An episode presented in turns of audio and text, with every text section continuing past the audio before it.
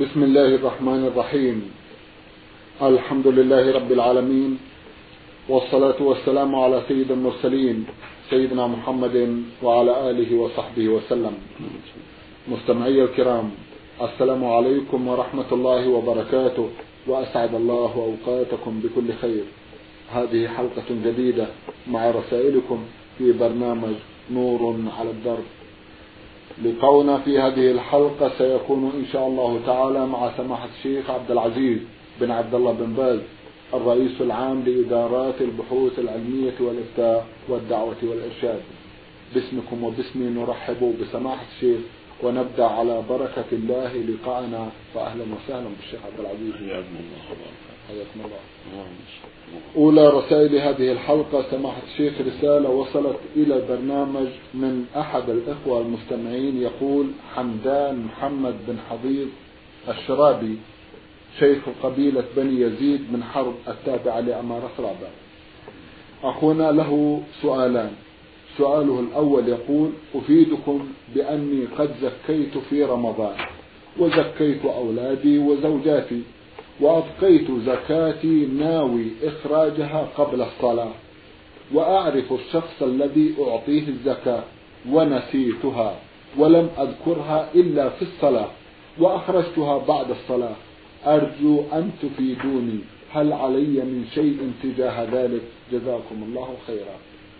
بسم الله الرحمن الرحيم. الحمد لله وصلى الله وسلم على رسول الله وعلى آله وأصحابه ومن اهتدى بهداه. أما بعد فلا ريب أن السنة إخراج زكاة الفطر قبل صلاة العيد كما أمر بهذا النبي الكريم عليه الصلاة والسلام. وقد أحسنت فيما فعلت في إخراجها قبل الصلاة لكن هذا الشيء الذي نسيته لا حرج عليك فيه. وفي وإخراجه بعد الصلاة مجزئ والحمد لله. وإن كان جاء في الحديث أنه صدقة من الصدقات لكن لا يمنع ذلك الإجزاء. وأنه وقع في محله ونرجو أن يكون مقبولا وأن تكون زكاة كاملة لأنك لم تؤخر ذلك عمدا وإنما تأخرته نسيانا وقد قال الله عز وجل في كتابه العظيم ربنا لا تؤاخذنا إن نسينا أو أخطأنا. وثبت عن النبي صلى الله عليه وسلم, أنه قال يقول الله عز وجل قد فعلت. فأجاب دعوة عباده المؤمنين في عدم المؤاخذة بالنسيان نعم. جزاكم الله خيرا. أخونا له سؤال آخر يقول أخي عنده بنت مستجيزة كما يقول. ولي ولد. وذهبت إلى أخي أخطب ابنته لولدي. ووافق أخي على الزواج. وإني أزوج ابنتي ولده. وشرط أخي صداق ابنته على على ابني ستة آلاف ريال. وشرطت صداق ابنتي على ولد أخي سبعة آلاف ريال. وتم الزواج بين الطرفين. أفيدونا جزاكم الله خيرا. هل الجواز تام أو يطلقن البنات؟ إن كان وقع ذلك بينكما على سبيل الشر كل واحد منكما يقول زوجني وأزوج وأنكم اتفقتما على هذا. هذا هو النكاح الذي نهى عنه النبي صلى الله عليه وسلم وسماه نكاح الشغار. فلا يجوز هذا. بل النكاح فاسد وعلى كل واحد منكم أن يجدد النكاح لولده كل واحد يجدد من دون شرط المرأة الأخرى ومن حاجة وليس هناك حاجة إلى الطلاق. ولكن إذا كانت كل واحد ترغب في زوجها ويرغب فيها فإنه يجدد النكاح من من أبيها لزوجها بحضرة شاهدين ويكفي ذلك ولا حاجة إلى الطلاق. أما إن كان وقع منكما ذلك من غير شرط فانخطب كل واحد من الآخر من دون شرط. فلا حرج في ذلك والزواج صحيح والحمد لله. إنما المنكر أن يكون هناك شرط يعني يقول كل واحد زوجني وزوجي أو يقول إذا زوجت ابني أنا أزوج بنتك بنتي لابنك. فالمعنى يكون عن تشارط وعن اتفاق وتواطؤ هذا هو لا يجوز. أما إذا خطب كل واحد من الآخر من دون شرط فلا بأس بهذا. فينبغي التنبه لهذا الأمر. وإذا كان عن تشارط فالواجب تجديد النكاح. كل بنت يجدد لها إذا كانت راغبة في زوجها أو راغبة فيها جدد النكاح من وليها لزوجها بحضرة شاهدين من دون شرط المرأة البنت الأخرى. نعم. بارك الله فيكم. أما إذا كان يرغب النساء إذا كان ما يرغبها أو لا ترغبه فإنه يطلقها طلقة واحدة أيوة. ولا يبقى معها. نعم. من تهامة عسير رسالة بعث بها الأخ حمود علي محمد عسيري.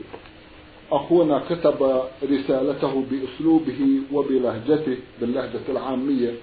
مفهوم الرسالة سماحة الشيخ أنه شهد مع أناس عدة مرات أن لهم أراض وأن في تلك الأراضي غرف ومساكن بينما هي أراض بيضاء ليس فيها مساكن كما يقول. فيسأل عن الحكم والحالة هذه ولا سيما وقد تكرر منه ذلك. نعوذ بالله من هذه ساعة الزور التي شدد فيها الرب عز وجل وشدد فيها النبي صلى الله عليه وسلم. قال الله جل وعلا فاجتنبوا الرجس من الأوثان واجتنبوا قول الزور. فالواجب على المؤمن أن يحذر ذلك غايه الحذر. وقال النبي صلى الله عليه وسلم ألا أنبئكم بأكبر الكبائر؟ قلنا بلى يا رسول الله. قال الاشراك بالله وعقول الوالدين وكان متكئا فجلس فقال ألا وقول الزور؟ ألا وشهاده الزور؟ شهاده الزور من أكبر الكبائر. وقال أيضا عليه الصلاة والسلام. الكبائر الشرك بالله. وعقول الوالدين وقتل النفس وشهادة الزور. هذه كبيرة العظيمة عليه إثمها وعليه أن يغرم لمن شهد عليهم ما فوتها بشهادته.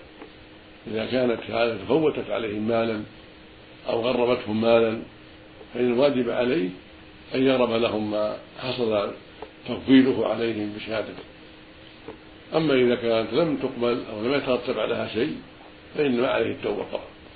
الرجوع إلى الله والإنابة إليه والندم على ما مضى والعزم الصادق ألا يعود في ذلك ويكفي ذلك. فإن تاب تاب الله عليه. أما إن كان ترتب على شهادة شيء من الظلم للناس فإن عليه يغرم لهم ما ظلموه بسبب أسباب شهادته. مع التوبة والاستغفار والندم العظيم والإقلاع من هذا الشيء وعدم فعله في المستقبل مع الندم على الماضي والأسف على ما مضى ومع العزم الصادق ألا يعود في ذلك خوفا من الله وتعظيما الله سبحانه وتعالى. وإذا تحل لهم وسمحوا عنه فلا بأس إما يعطيهم حقهم وإما يتحل لهم جزاكم الله خيرا. يبدو آه، سماحة الشيخ من رسالته أن الشهادة كانت من أجل مقاضاة بينهم وبين البلدية. ما هو بعيد نعم. نعم ظاهر هذا ظاهر يعني من والحكم لا يتغير. ظاهر من أن أنه شهد لأن لأنه ورث في الأرض. نعم. وهو لا هو كاذب نسأل الله العافية. على كل ما ما يتغير. لا يتغير. الفضل جزاكم الله خيرا. نعود إلى رسالة الأخت مها عين زاي من بغداد الأعظمية الرسافة. أختنا سبق وأن عرضنا خمس أسئلة من أسئلتها ولها مجموعة من الأسئلة أيضا. وتبدأ بهذا السؤال فتقول في بعض الظروف تقتضي المجاملة ولا نقول الحقيقة. فهل يعتبر هذا نوع من الكذب؟ هذا في التفصيل أن المجاملة. يترتب عليها جحد حق أو إثبات باطل لم تجد هذه المجاملة. أما إن كان المجاملة لا يترتب عليها شيء إنما كلام طيب فيه إجمال ولا يتضمن شهادة بالحق لأحد ولا إسقاط حق لأحد وإنما هو مجاملة فلان طيب أو فلان لا بأس به أو فلان كذا أو لا يعلم منه خلاف ذلك. هذه المجاملة لا يترتب عليها شيء. أما كانت مجاملة معناها أنه آه، لم يفعل كذا ولم يفعل كذا بما يدعى عليه هذا لا يجوز. إلا إذا كان المقام مقام ما مقام خصومة ولا مقام إثبات حق وإنما قال هذا من باب الشهادة له بالخير وإلا فلا يترتب عليه ظلم لأحد فإن عليه التوبة من ذلك ويكون الإثم أقل مما لو كان فيه شهادة لأحد. حتى يأخذ منه مالا أو يسقط مالا. الحاصل أن هذه المجاملة فيها تفصيل. إن كان يترتب عليها إسقاط مال أو إثبات مال أو إثبات حق هذا محرم ولا يجوز. أما إن كان لا يترتب عليها شيء إلا أنه قال خلاف الحقيقة فعليه التوبة إلى الله من ذلك ويكفي. بارك الله فيكم. أيضا تسأل سماحة الشيخ وتقول يبدأ دوام المدرسة من الثانية عشرة. وينتهي حتى الرابعة وفي بعض الأحيان الخامسة. هل يسمح لنا أن نصلي الظهر مع صلاة العصر؟ لا. لا لا لا, لا توجب ذلك ولا تبيح ذلك. الرسول صلى الله عليه وسلم وقت المواقيت وقال الصلاة بين هذين الوقتين ولم يسمح بجمع الصلاة إلا في أوقات معلوم بأسبابها كالمرض والسفر. فأما مجرد الدروس فالواجب أن تصلى كل صلاة في وقتها والواجب على المدرسين وعلى إدارة المدرسة أن تهيئ ذلك للمدرسين والمدرسات والطلبة والطالبات ولا يجوز حملهم على أن يجمعوا بغير عذر شرعي. نعم. بارك الله فيكم. تسأل أختنا سؤال في شيء من الغرابة سماحة الشيخ تقول هل صحيح أن المرأة الحائض لا تصوم في شهر رمضان؟ هذا لا يقوله أحد مطلقا وإنما لا تصوم وقت الحيض فقط. أما لا تصوم رمضان هذا غلط. لكن لا تصوم وقت الحيض ثم تقضي. إذا جاء الحيض أفطرت نعم. وإذا خرج رمضان قضت ما عليها سواء كان ذلك في شوال أو ذي القعدة أو ذي الحجة أو بعد ذلك وقتها موسع إلى شعبان الآن. طيب. عليها القضاء. تقول عائشة رضي الله عنها كان يكون عليها القضاء من رمضان فما يستطيع أن يقضي إلا في شعبان وقالت رضي الله عنها كنا نؤمر بقضاء الصوم يعني الحيض. ولا يؤمرن بقضاء الصلاة فالحائض تقضي الصوم فقط ولا تقضي الصلوات التي تركتها في وقت الحيض وهكذا النفساء بعد الولادة ما دام الدم معها لا تصلي ولا تصوم وإذا كان في رمضان فإنها تقضي صيام رمضان الذي أفطرت في رمضان سواء الشهر كله أو بعض. عليها القضاء وجوبا عند جميع العلماء. والحائض كذلك. إذا جاء وقت رمضان لا تصوم ما يجوز تصوم هي مع الحيض أو النفاس. بل تفطر وهي مفطرة في الحكم الشرعي وعليها أن تقضي تلك الأيام التي معها فيها الدم التي أفطرت فيها تقضي عددها كالمريض والمسافر. قال الله عز وجل ومن كان مريضا أو على سفر فعدة من أيام أخرى فالحيض مثل ذلك والنفساء مثل ذلك. تقضي عدة الأيام نعم. جزاكم الله خيرا. تسأل سؤالين حول الدعاء فتقول هل هناك دعاء بخصوص الامتحانات وهل هناك دعاء للتخلص من وسوسة الشيطان؟ ما نعلم دعاء خاص ولكنها تضرع إلى الله عز وجل. تضرع إلى الله وتدعو تسأله سبحانه وتعالى. أعد أعد تسأل عن الأدعية بخصوص الوسوسة تقول هل هناك دعاء للتخلص من وسوسة الشيطان؟ وهل هناك دعاء بخصوص الامتحانات؟ كل هذا ليس دعوة خاصة فيما نعلم إنما فيه الدعاء العام. تسأل ربها أن ينجحها في الامتحان وأن يعينها على أمر الامتحان تفعل الأسباب من العناية. بالمراجعة للدروس وسؤال عما أشكل عليها المدرسات وهكذا الوسوسة تجتهد في التعوذ بالله من الشيطان والرجل كذلك يجتهد في التعوذ بالله من الشيطان. ويسأل ربه جل وعلا بصدق والإخلاص أن الله يعافي من هذا الشيطان ويعيذه من نزغاته. وإذا دخل في الصلاة أقبل عليها بقلبه وقالب واجتهد في ذلك. وتذكر أنه بين يدي الله العظيم جل وعلا حتى يخشع لله وحتى يقبل على صلاته بقلبه وحتى يبتعد عنه الشيطان فإن الشيطان خناس وسواس. كما قال الله سبحانه من شر الوسواس فخناس. فمتى وفق العبد للذكر وإحضار قلبه بين يدي الله خلس عدو الله وترك الوساوس فإذا غفل العبد وسوس عليه هذا العدو. فالواجب الضراعة إلى الله والحرص على التعوذ بالله من شر الشيطان ولو أنك في الصلاة. إذا جاءك في الصلاة وأشغلك في الصلاة تنفذ عن يساره. ثلاث مرات تعوذ بالله من الشيطان كما أمر النبي صلى الله عليه وسلم. بن أبي العاص لما شق عليه الشيطان أمره يدعو في صلاته يتعوذ في صلاته. ثلاث مرات يدخل عن يساره ويتعوذ بالله من ثلاث مرات. ففعل فسلمه الله من شره. فأنت فأنت أيها السائلة وهكذا كل مسلم عليه يجتهد في ذلك. في استحضار أنه بين يدي الله وأن هذه الصلاة عمود الإسلام وأن الواجب أداؤها كما شرع الله ثم إذا كثر عليه ذلك ينفث عن يساره ثلاث مرات ويقول أعوذ بالله من الشيطان أعوذ من الشيطان الرجيم. والله جل وعلا سوف يعافيه من شره إذا صدق في ذلك. وهكذا في الامتحانات وهكذا في جميع الكربات جميع الكرب وجميع الشؤون يجب على المؤمن أن يفزع إلى الله. ويضرع إليه ويسأله الإعانة على ما أهمه وعلى ما كربه من الامتحان وغيره. كما قال الله جل وعلا ادعوني استجب لكم. قال وإذا سألك عبادي عني فإني قريب أجيب دعوة الداعي إذا دعاك قال سبحانه أما يجيب المضطر إذا دعاه ويكشف السوء.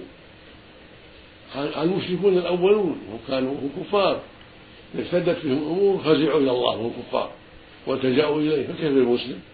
المسلم أولى وأولى بيفزع إلى الله اذا اشتد به الكرب وإذا عظمت عليه المحنة وإذا اضطر إلى أمر يشق عليه يبادر ويفزع إلى الله ويضرع إليه ويساله العون والتوفيق وهو سبحانه القريب المجيب جل وعلا. نعم. جزاكم الله خيرا. الواقع لها سؤال مطول سماحة الشيخ وكله ثناء وتقدير على هذا البرنامج وعلى المشاركين فيه من أصحاب الفضيلة وتذكر الاستفادة منه في منطقتهم ثم تسرد سؤالا مطولا فتقول أنا فتاة مسلمة ملتزمة أعمل الخير وأتجنب الشر إلا أنني لم أق... إلا أنني لم أقم الصلاة وذلك بسبب الحيرة حيث في العراق الناس منقسمة إلى قسمين أي المسلمين قسم يدعى شيعة أو القسم الآخر وهو الثاني يدعى سنة. وصلاة كل منهما تختلف عن الآخر وكل منهما يدعي أن صلاتهم هي الأصح. وأنا إن صليت القسم الشيعي أو السني فإن الوسوسة لا تفارقني. لهذا كتبت إليكم لعلكم تنقذوني من حيرتي بإخباري الصلاة الصحيحة. بدءا من الوضوء وأنا أعلم أن هذا سيأخذ وقتا كثيرا من البرنامج ولكنكم لو تعلمون مدى الفائدة في جوابكم ليس لي فقط وإنما للكثيرات منا علما أنني سوف أسجل الجواب على شريط كاسيت إلى أن أتعلمها وأحفظها ثم إلى غيري من الفتيات. وهكذا تستمر سماحة الشيخ إلى أن تقول أرجو أن تفيدوني عن الصلاة. بدءا من الوضوء وحتى التسليم أسأل الله لك ولجميع خواتك بالله التوفيق والهداية. وأوصيك أولا بلزوم ما عليه أهل السنة والحذر مما عليه الشيعة وأن يكون الميزان ما قاله الله ورسوله. الميزان هو كتاب الله العظيم القرآن وما صح عن رسول الله عليه الصلاة والسلام. في أحاديثه وسيرته عليه الصلاة والسلام. وأهل السنة هم أولى بهذا وهم موفقون لهذا الأمر. وعند الشيعة أغلاط كثيرة وأخطاء كثيرة. نسأل الله لنا ولهم الهداية حتى يرجعوا إلى الكتاب والسنة وحتى يدعوا ما عندهم من البدعة. فنوصيك بأن تلزمي مع أهل السنة والجماعة وأن تستقيمي على ذلك حتى تلقى ربك على طريق السنة والجماعة. أما ما يتعلق بالصلاة فالواجب عليك أن تصلي وليس لك أن تدعيها حيرة فالصواب ما عليها للسنة في ذلك. فعليك أن تصلي كما يصلي أهل السنة وعليك أن تحذري التساهل في ذلك فالصلاة عمود الإسلام وتركها كفر وضلال. فالواجب عليك الحذر من تركها والواجب عليك وعلى كل مسلم ومسلمة البتار إليها والمحافظة عليها في أوقاتها. كما قال الله عز وجل حافظوا على الصلوات والصلاة الوسطى وقوموا لله قانتين. هكذا في سورة البقرة. وقال سبحانه وأقيموا الصلاة وآتوا الزكاة واركعوا مع الراكعين. كذا في سورة البقرة أيضا. قال سبحانه وأقيموا الصلاة وآتوا الزكاة وأطيعوا الرسول لعلكم ترحمون. في سورة النور فعليك فعليك أن تعتني بالصلاة وأن تجتهدي في المحافظة عليها وأن تنصحي من لديك في ذلك. والله وعد المحافظين بالجنة والكرامة. قال سبحانه قد أفلح المؤمنون الذين هم في صلاتهم خاشعون. ثم عدد صفات عظيمة لأهل الإيمان ثم ختمها بقوله سبحانه والذين هم على صلواتهم يحافظون أولئك هم الوارثون. الذين من الفردوس هم فيها خالدون وعد عظيم من الله عز وجل لأهل الصلاة وأهل الإيمان. وفي سورة المعارج. إن الإنسان خلق هلوعا إذا مسه الشر جزوعا وإذا مسه الخير منوعا إلا المصلين الذين هم على صلاتهم دائمون. ثم عدد صفات بعد ذلك ثم قال والذين هم على صلاتهم يحافظون أولئك في جنات مكرمون. فنوصيك بالعناية بالصلاة والمحافظة عليها. وأما ما سألت عن من الوضوء وكيفية الصلاة فهذا جوابه. أولا الصلاة الوضوء شرط للصلاة لا بد منه. قال الله عز وجل يا أيها الذين آمنوا إذا قمتم إلى الصلاة فاغسلوا وجوهكم وأيديكم إلى المرافق وامسحوا برؤوسكم وأرجلكم إلى الكعبين. هكذا أمر الله في سورة المائدة. وقال النبي صلى الله عليه وسلم لا تقبل صلاة بغير طهور وقال عليه الصلاة والسلام لا تقبل صلاة لا يحدث حتى يتوضأ فلا بد من الوضوء. والوضوء أولا الاستنجاء.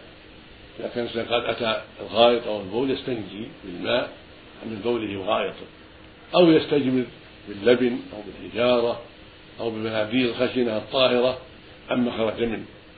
ثلاث مرات أو أكثر حتى ينقي المحل الدبر والذكر والقبل حتى ينقي الفرجين من آثار الغائط والبول. بالحجر باللبن بالمناديل حتى ينقي ثلاث مرات فأكثر. والماء أفضل. وإذا جمع بينهما استجمر واستنجى بالماء كان أكمل وأكمل. ثم بعد ذلك يتوضأ الوضوء الشرعي. فيغسل كفيه ثلاث مرات. هذا هو الأفضل.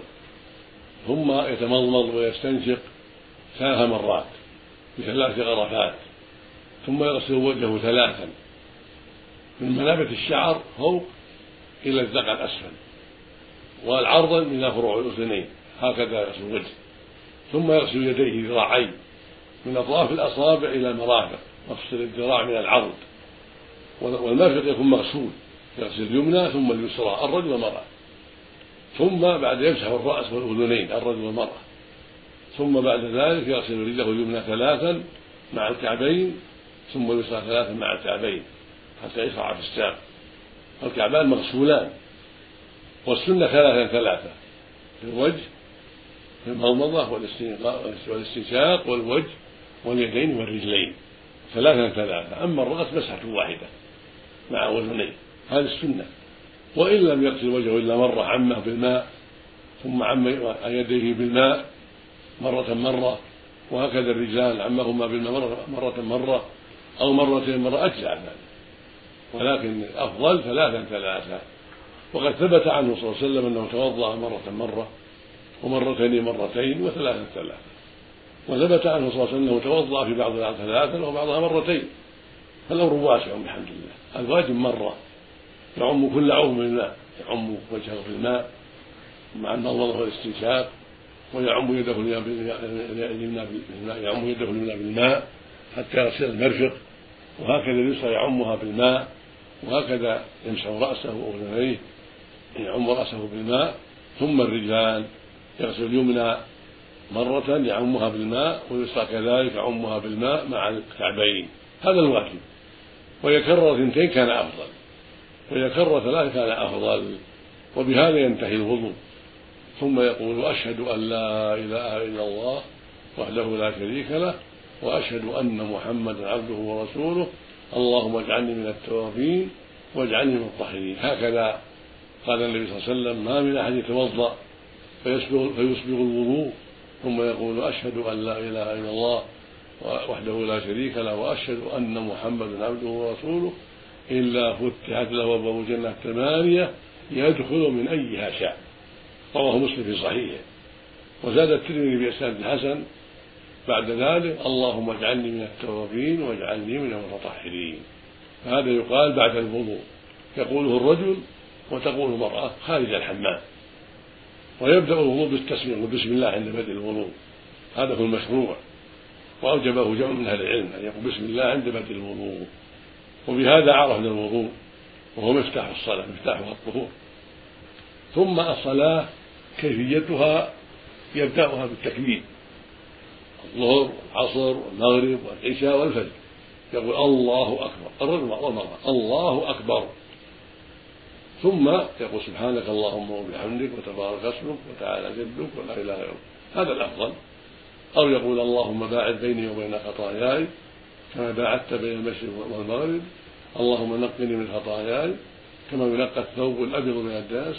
اللهم اغفر من خطاياي بالثلج والماء والبرد إن فعل هذا أو هذا. كله صحيح. وهناك استفتاحات أخرى ثابتة عن النبي صلى الله عليه وسلم إذا أتى بشيء منها صح. ولكن هذه هذان الاستفتاحان من أقصرها. فإذا فعلها الرجل أو فعلها المرأة كفى وهو مستحب.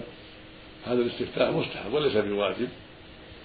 لو شرع في القراءة حالا بعد التكبير أجزى لكن كونه يأتي بهذا الاستفتاح وهو سبحانك اللهم وبحمدك وتبارك اسمك وتعالى جدك ولا إله غيرك هذا أفضل. أو يأتي بقوله اللهم باعد بيني وبين خطاياي كما باعدت بين المشرق والمغرب اللهم نقني من خطاياي كما ينقى الثوب الأبيض من الداس. اللهم اصلني خطاياي بالثلج والماء والبرد. وهذا أصح شيء ورد في الاستفتاح. ثم يقول الرجل المراه أعوذ بالله من الشيطان الرجيم. بسم الله الرحمن الرحيم. بعد هذا الاستفتاح يقول أعوذ بالله من الشيطان الرجيم. بسم الله الرحمن الرحيم. ثم يقرأ الفاتحة.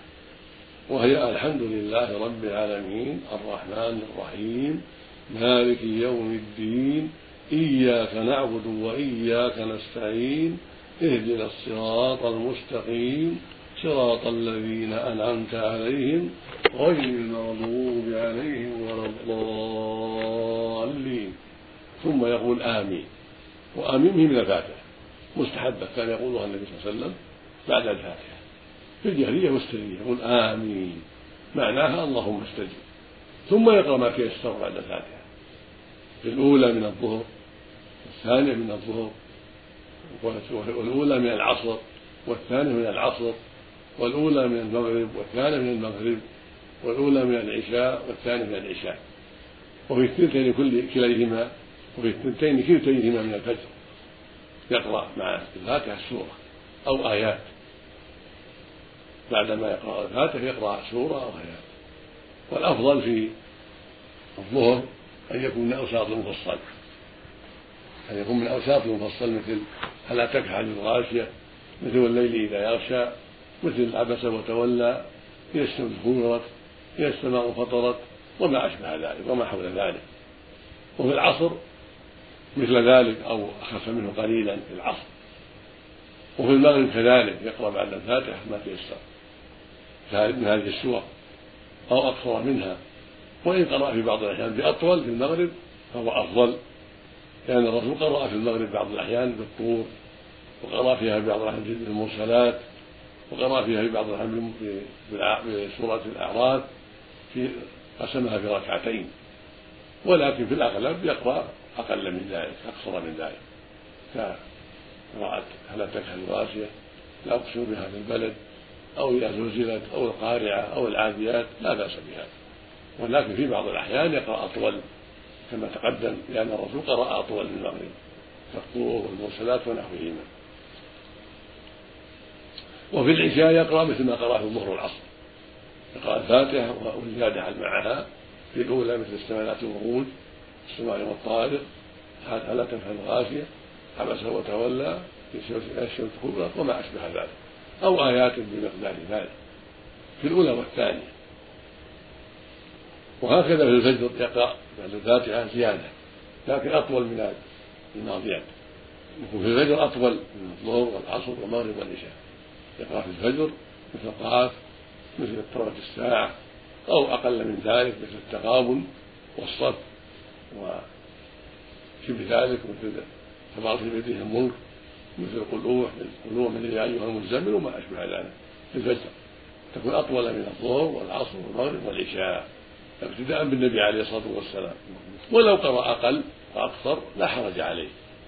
فإن ثبت الله عليه وسلم قرأ في بعض الأحيان بأقل من ذلك. لكن كونه الفجر يقرأ بالطوال في الغالب يكون أفضل كأس برسول الله عليه الصلاة والسلام. أما في الثالثة والرابعة من الظهر والعصر والمغرب الثالثة والمغرب والثالثة والرابعة في العشاء تكفي الفاتحة يقرأ الفاتحة ثم يكبر الركوع. فاتحة الحمد يعني يقرأها ثم يكبر الركوع.